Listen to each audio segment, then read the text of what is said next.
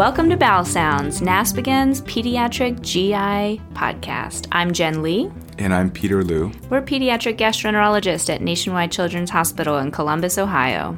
This is episode four, Peter. Wow, that's crazy. Um, we have our fourth straight former or current NASPGHAN president. True. The one and only Dr. B. Li. He came out of retirement for this. He did. I think there are a few people where a disorder is synonymous with one person. So it was really quite the privilege to sit down with him and talk about um, his life's work. Yeah, let's go check it out. Let's do that. Dr. Li, thank you so much for taking the time to come and talk to us today, uh, specifically about cyclic vomiting syndrome. Um, Delighted to be here. But you can call me the Emperor of Emesis. Yes. Ah, yes. Mr. Emperor of Emesis. Yes. Thank you for yes. being here. But you have to bow also. Oh, I'm, I'm Thank you for bowing. For the listeners, she is bowing. So you built a career in an arcane niche that nobody really cared about. these are quotes. Okay, these are from the Emperor of Emesis. Despite discouragement and doubt that cyclic vomiting was a real thing, why did you choose to make your career in that area? I think what got me intrigued was this mystery of these patients who were so well and so sick. And then the serendipity of developing synergy with a parent. It started with during my fellowship when I saw a few of these kids, and they're clearly some of the most miserable kids that you can see on the planet. They're just curled up into a ball, vomiting every five to 10 minutes and uh, completely out of control. And even when the stomach is empty, it just persists. So something is driving this. And then you see them in clinic and they're a happy, well child, and you're saying, What is this disorder? And I had some success as a fellow with propranolol, which is what we used, and and uh, that we could help them. And so the serendipity part is that a woman with a daughter in Milwaukee, Wisconsin, wanted to form a support group, and uh, she hosted a quote national meeting and tried to get anybody that had written anything, including the abstract, which is all I had written at that point. I listened for the first time to adolescents and young adults tell their story because most of my patients had been quite young and what they were experiencing on the inside. And I began to realize one, the vomiting for many of them was not the worst part.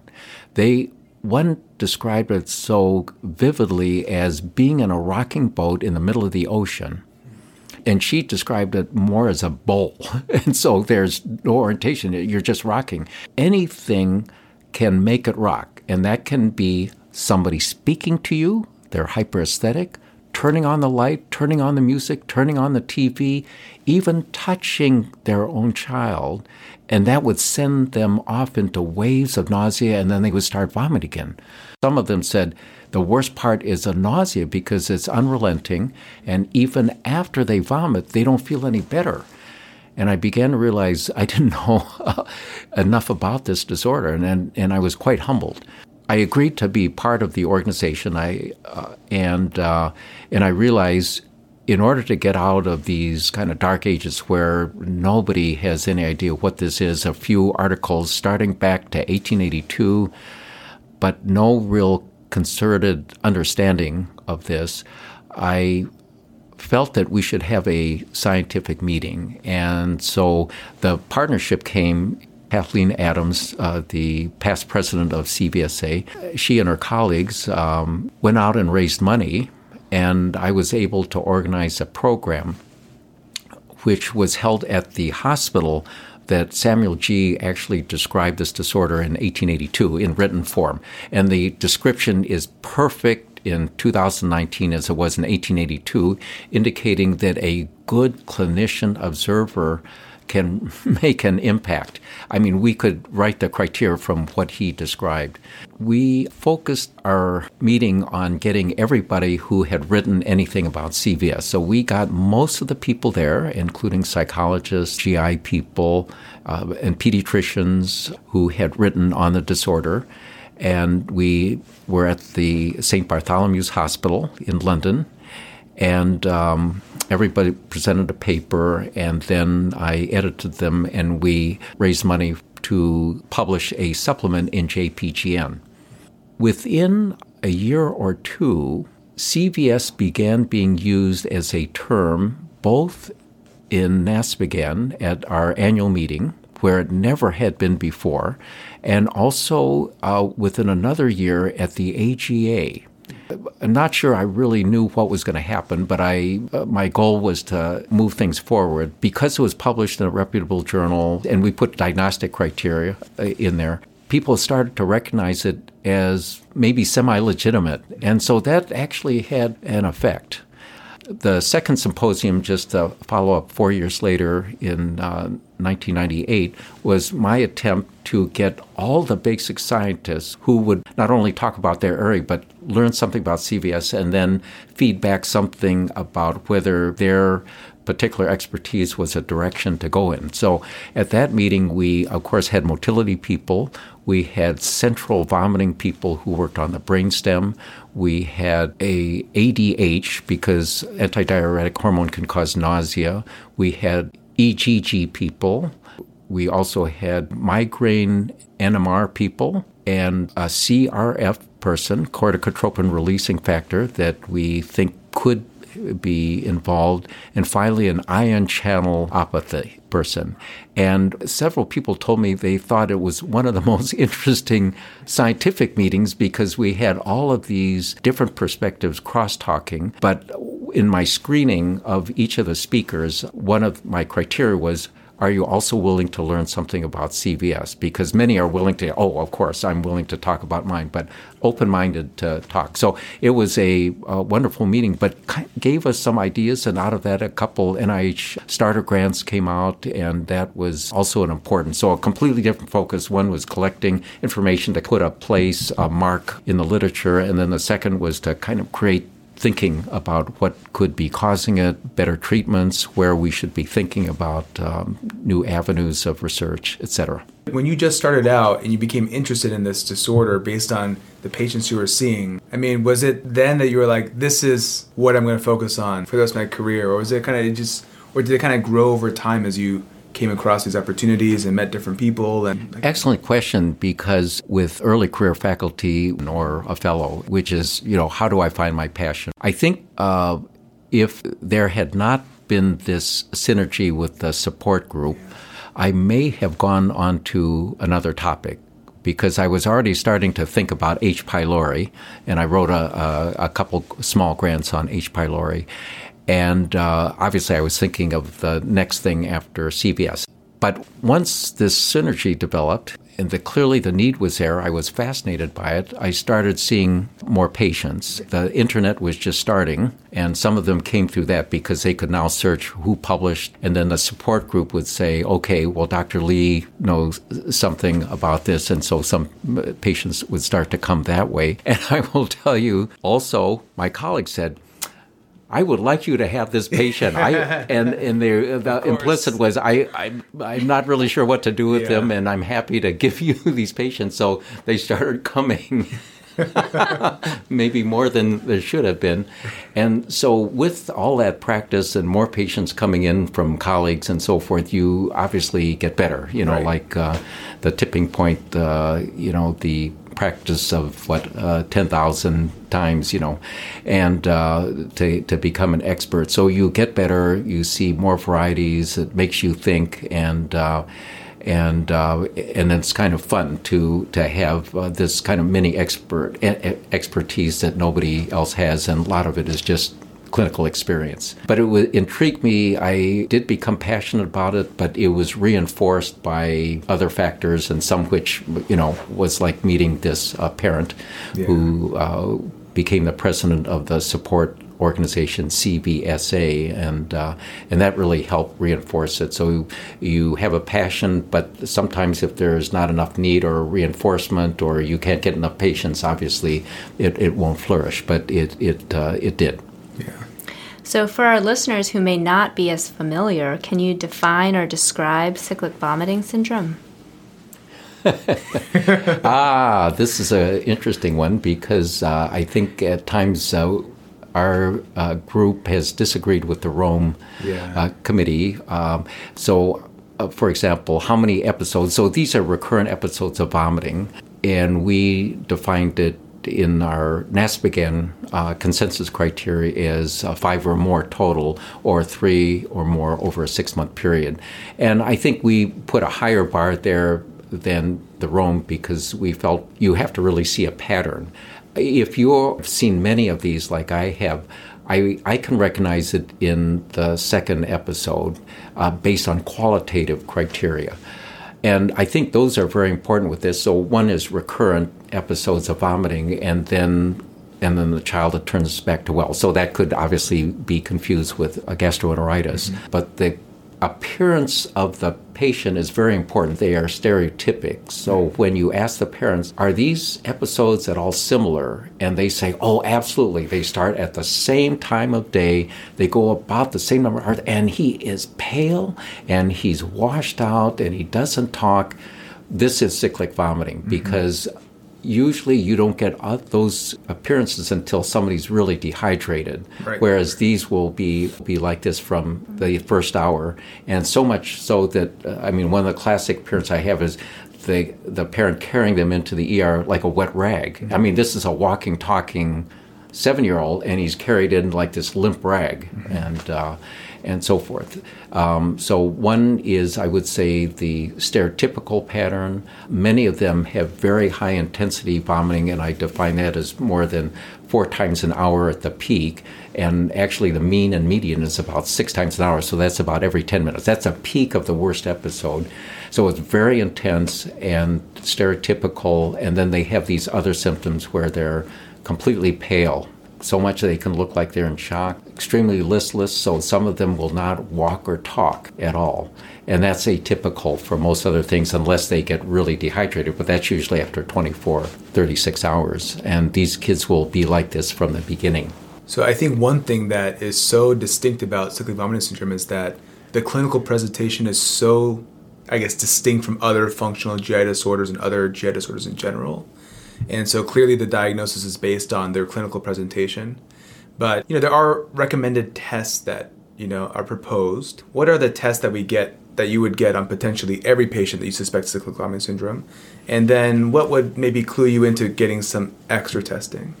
I think that this is a, a, huge challenge because when I was here in the old days at Columbus Children's, we uh, actually did a semi quantitative assessment. We tried to add up uh, what the cost of our cohort, and it was about seventeen thousand dollars in nineteen ninety nine dollars. So it was very expensive, and a lot of that is testing and uh, also hospitalization. So testing is a big part. We know statistically that you don't find much, and a recent paper also demonstrates that uh, from uh, Lurie Children's. So the question is how much, because you you don't want to miss things, and the most important things that have been catastrophic has been midgut volvulus from malrotation, which can lead to short gut, and there have been several national cases of short gut syndrome, permanent liver disease, blah blah blah, and you you know what the end of that story is like. So how much to do is is uh, is a question because in truth, when we looked at the cohort, almost everybody has had everything done and everything twice, and including procedures uh, very often. And in the literature, there's also about twenty percent of kids that have had laparotomy or laparoscopy, and usually normal appendix, normal gallbladder removed, and or or nothing found, and uh, and so most of those are unnecessary. So in our guidelines, we we just argued for just a CBC, uh, electrolytes, BUN, and uh, glucose uh, and creatinine, a very short list, and an upper GI. We actually did a cost benefit analysis, and of course, we, we know the the result of liver transplantation from short gut and TPN, and um, so we we looked at that as a worst case scenario, and the only test that was of benefit versus cost was doing an upper GI in every single patient.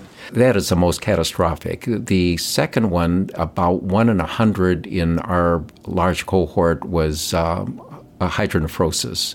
So acute hydronephrosis, so-called Dietl's crisis, and uh, and that can that probably is the close closest mimic of CVS. And I have been in a situation where I was actually had this uh, uh, teenage girl enrolled in uh, protocol using on ondansetron, and she wasn't responding.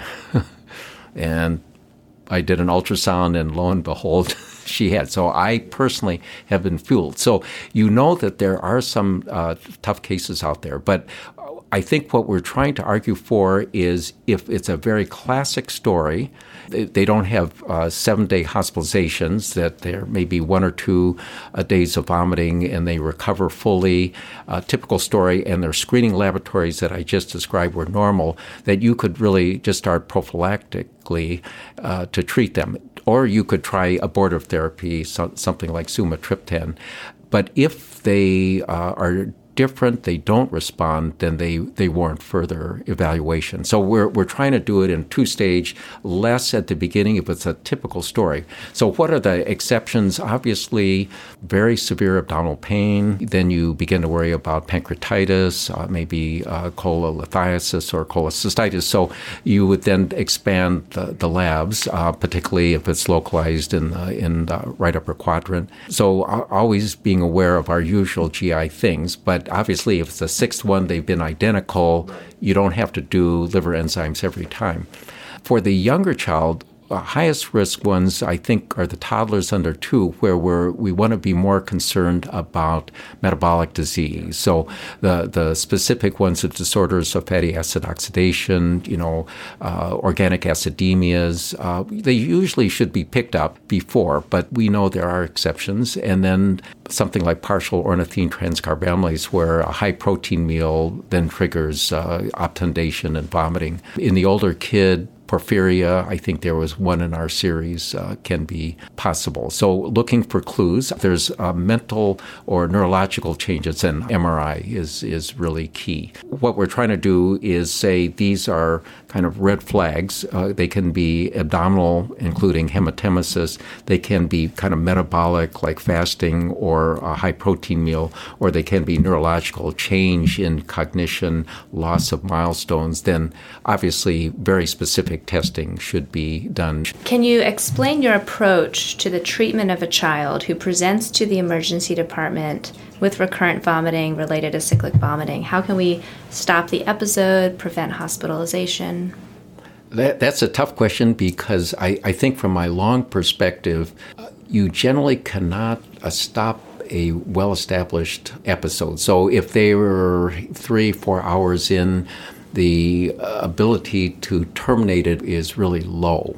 From the patient standpoint, I would say the best thing for them is to have a protocol and then to continue to modify the protocol. So the idea is to actually uh, give the, the patients a recipe that they can bring into the uh, emergency room. And the components would be IV fluids. And in our guidelines, we recommend a D10, almost treating them like a metabolic patient. Uh, secondly, would be an antiemetic, so ondansetron is standard, but uh, aprepitant can also be given, but it's mostly in PO form, so that often doesn't work. There is fosaprepitant, sometimes hard to get a hold of. It's a phosphorylated prodrug. Then uh, pain management, and usually we're recommending ketorolac. And then lastly, sedation. And why sedation? Sedation is very interesting uh, Ativan or lorazepam has been used for uh, for probably since the mid 90s, and uh, not only as a relaxant, but I think more as a sedative if they can get sedated. Again, this is what I learned from uh, some of the teens and young adults who could really articulate it. If they can sleep, they don't have nausea and they don't vomit and oftentimes, sleep at the end of an episode is a harbinger of improvement. They'll have this deep sleep and then they'll wake and it's over. And also during the summertime, many of the kids will say, if I can sleep past nine o'clock, I never get sick. But when I have to get up at six thirty or uh, seven, uh, I just don't. I feel nauseated. and there's some sort of circadian uh, uh, pattern in there.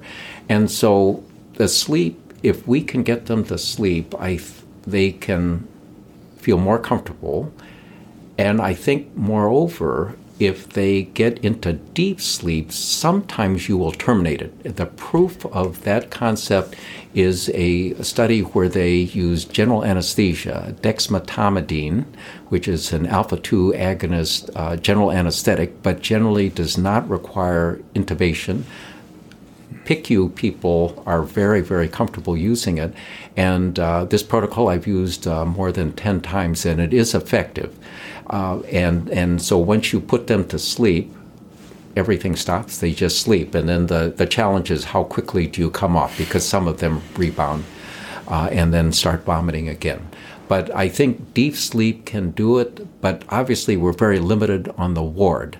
Uh, on a regular ward. So most of them are comfortable with uh, lorazepam, but it probably takes really pushing the lorazepam to do it, and you know that's not something any ward wants you to do. So if you could really get them into a sound sleep other than just kind of light sedation, we might be able to stop more of them, but uh, it, it's just not something feasible to do in a regular ward.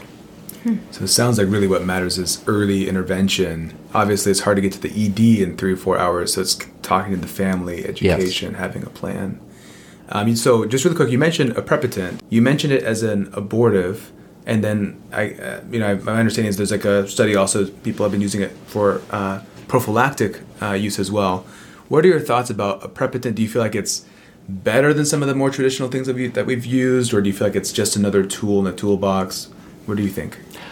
I think we're still learning. Um, from uh, my experience, amitriptyline was probably the best uh, preventative agent uh, when I stack it up with all the kids and cyproheptadine and propranolol mm-hmm. uh, and anticonvulsants. Um, uh, the challenge is there's some new concern about aprepitant, as you're aware, and maybe dementia. This was, of course, a study in adults, but what what uh, the uh, outcome will be for kids, we, we really don't know. Mm-hmm. The aprepitant was based on a nice study, but still rather small, from Great Ormond Street, and they used it both abortively if they could get it in uh, in half an hour before the vomiting started uh, early. Uh, so that means in the prodrome. So they have to have a prodrome. Once they vomit, then it, it's very difficult.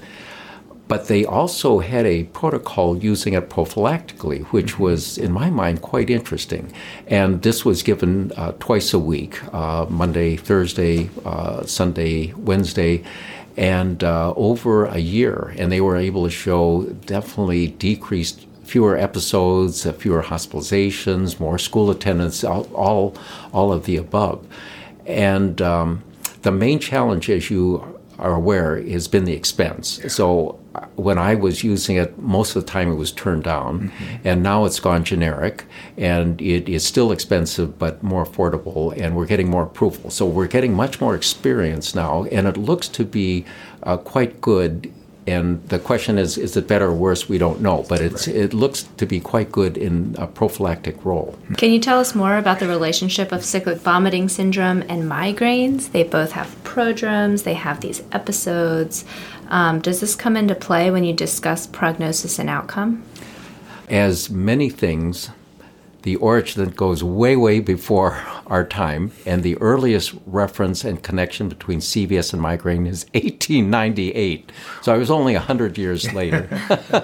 so it's been known, I think, that many of the patients will develop migraines later, uh, that you can use anti migraines for it. There's migraines in the family history.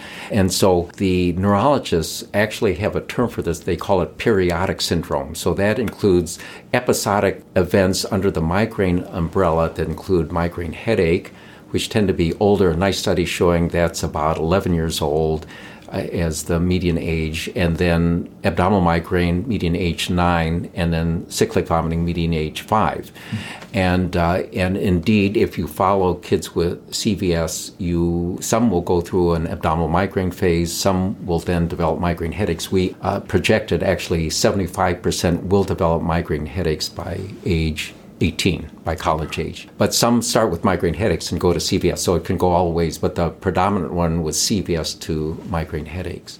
So, yes, uh, we think they are related, but in fact, nobody knows what a migraine headache is. But I- indeed, they're, they're very similar. They occur in same patients, and oftentimes the families of a child with CVS is rife with migraine headaches, and usually on the maternal side only, interestingly. And so that led us to, to look at mitochondrial DNA. If you try to differentiate something like abdominal migraine from CVS, it is difficult in the sense that if you look at a Venn diagram, 50% of patients in series with abdominal migraine also vomited. So essentially, they were including CVS. If you look at our cohort of CVS patients, 80% have abdominal pain. So you could see tremendous overlap. So, how do we functionally decide it? Because oftentimes, if you go to see a pediatric neurologist, they'll call it either periodic syndrome or abdominal migraine. But if they came to us looking at the same patient, we would call it CVS. So you can see it can go either way. Functionally, we tried to say what is the predominant symptom? What is the most troublesome, consistent symptom? Is it vomiting or abdominal pain? and then and then you'll see some morph over time. But uh, that's kind of how we functionally decided. But you can see there's tremendous overlap. Mm-hmm. But we do think that. Uh, because many of the families have migraine, they, they do understand that this is episodic. And for example, stress can trigger it off. Menstrual periods for an adolescent girl, weather changes, sometimes foods, uh, MSG, aged cheese, and so forth, that they will begin to understand that maybe some of the same thing will trigger off attacks of CVS as they have seen in their family with migraine headaches. I think it was at the single topic symposium last year. I remember you're describing the different variants that are present within that diagnosis. And there's that debate whether cannabinoid hyperemesis syndrome is related to or falls under this umbrella of cyclic vomiting syndrome. What are your thoughts about that? I hate to blow smoke on this. I couldn't resist a, a bad pun. um, uh, just in terms of uh, CVS subtypes, in my mind, if I step back and look I think there are probably different parts of CVS that is it's heterogeneous, mm-hmm. and because I ended up with such a large cohort and over 1,200 patients, I began to see different types. So the easiest one was migraine-associated CVS, and non migraine. And what I found is different response rates to anti migraine therapy. But then others ones seem to show up. So one is what I call catamenial CVS. So it's with the onset of periods. And borrowing from the menstrual migraine literature, it seems to be related to the rapid uh, decrement in estrogen. And in my experience, unfortunately not much published, low estrogen birth control pills or Depo-Provera will, by and large, take care of it without any of the usual anti migraine drugs that we use. Another group would be the Sato variant, and that is characterized by hypertension, very prolonged and severe episodes and a neuroendocrine profile uh, with an activated HPA axis. We think those hormones contribute to the hypertension that, that develops, and they're, they're very severe. One group that I have found very difficult to manage is what I termed, for one of a better word, is long cycle calendar timed. This is a group generally that has very precisely timed episodes more than 60 days apart. And I asked them to mark off the intervals from first day to first day to first day to first day, and they'll bring in a year's calendar. It'll be 61, hmm. 63, 62, 64, 62, 61. And I've asked chronobiologists what kind of yeah. rhythm, and I can't get a clue from any expert. With next gen sequencing, we're finding some nuclear mutations that affect mitochondrial function and a stress response. The one we published on is RYR2, a ryanodine receptor. Maybe there's a perfect storm Mm-hmm. that involves some nuclear and uh, mitochondrial DNA that gives you a specific subphenotype. Because if it were simply as mitochondrial, all the SIBs would have the exact yeah, same thing because they have all mother's mitochondrial DNA. So there have to be modifiers. Cannabinoid hyperemesis syndrome described in 2004 is a term used in the new Rome criteria of 2016. This subgroup turns out to be uh, usually young males, some adolescents, but mostly young adult males who have used cannabis for two to 10 years continuously, almost four, five, six, seven times a week. Mm-hmm. So clearly recreationally.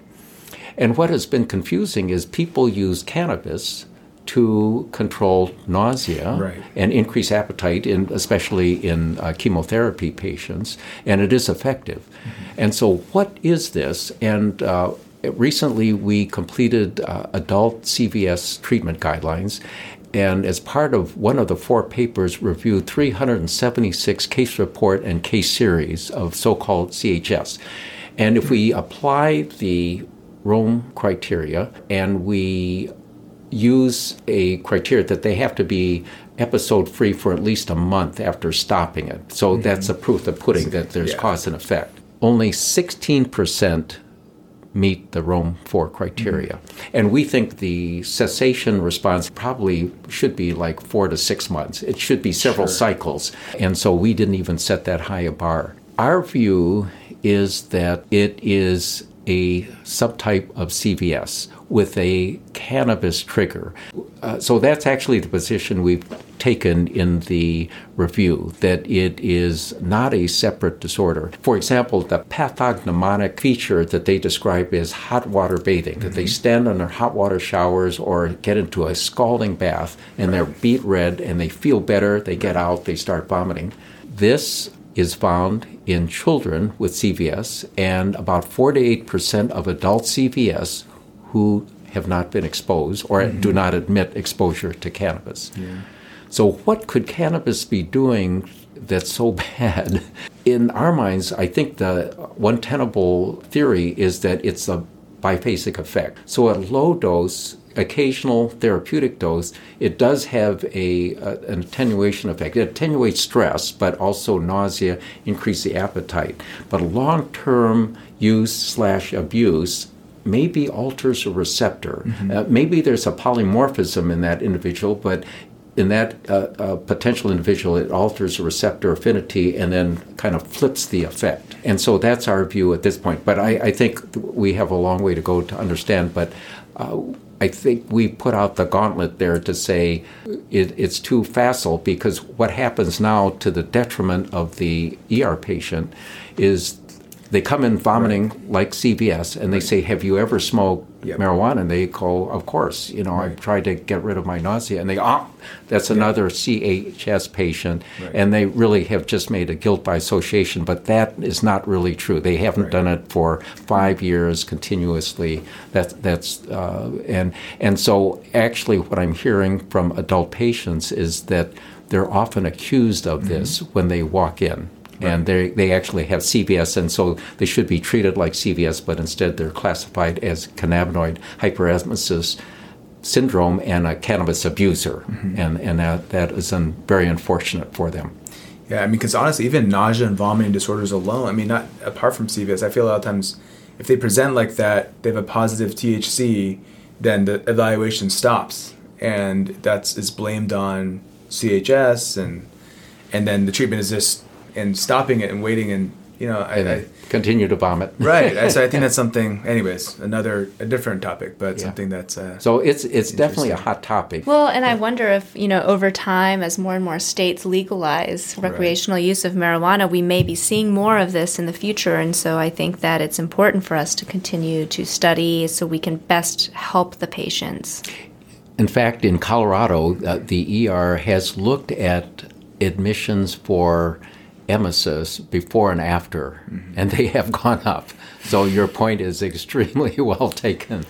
You know, Dr. Li, this has just been an amazing time with you, learning all about cyclic vomiting syndrome. Um, Does it make you want to puke? No. what advice do you have for fellows that are starting their career? Um, they haven't really found their niche they don't have a name like the Emperor of Emesis yet. Boy, that's a tough one because I didn't start with a passion, but as I became intrigued with the disorder. I got some positive feedback, and then it made me want to dig deeper, think broadly to say, what could be causing this darned illness? And then when I was working on these symposia and so forth, it became really interesting. And then uh, it just built on there. So you, you have to be willing to try it and be persistent and then see if you can build on it. And then oftentimes it builds on itself as you become more engaged. So I've been fortunate. All right. Thank you so much again. Okay. Time to go. Okay. I feel so much smarter just in the last 30 minutes. I, too, feel smarter. Uh, anyways, thanks everyone for listening to another episode of the Bowel Sounds podcast. And if you like what you hear, you can follow us at, at Bowel Sounds on Instagram, at Bowel Sounds on Twitter, and the Pediatric GI Podcast on Facebook. That is correct. Bowel Sounds was marked as an inappropriate username. Did you know that? No, I don't think I realized that. Pretty insane, but whatever. So, and then if you liked what you heard and you want to support the show, support NASPGHAN by clicking on the link on our website page and make a donation to the NASPGHAN Foundation. Yep. Until next time. See you later. Bye. Bye. And as always, the discussion, views, and recommendations in this podcast are the sole responsibility of the host and guest and are subject to change over time with advances in the field.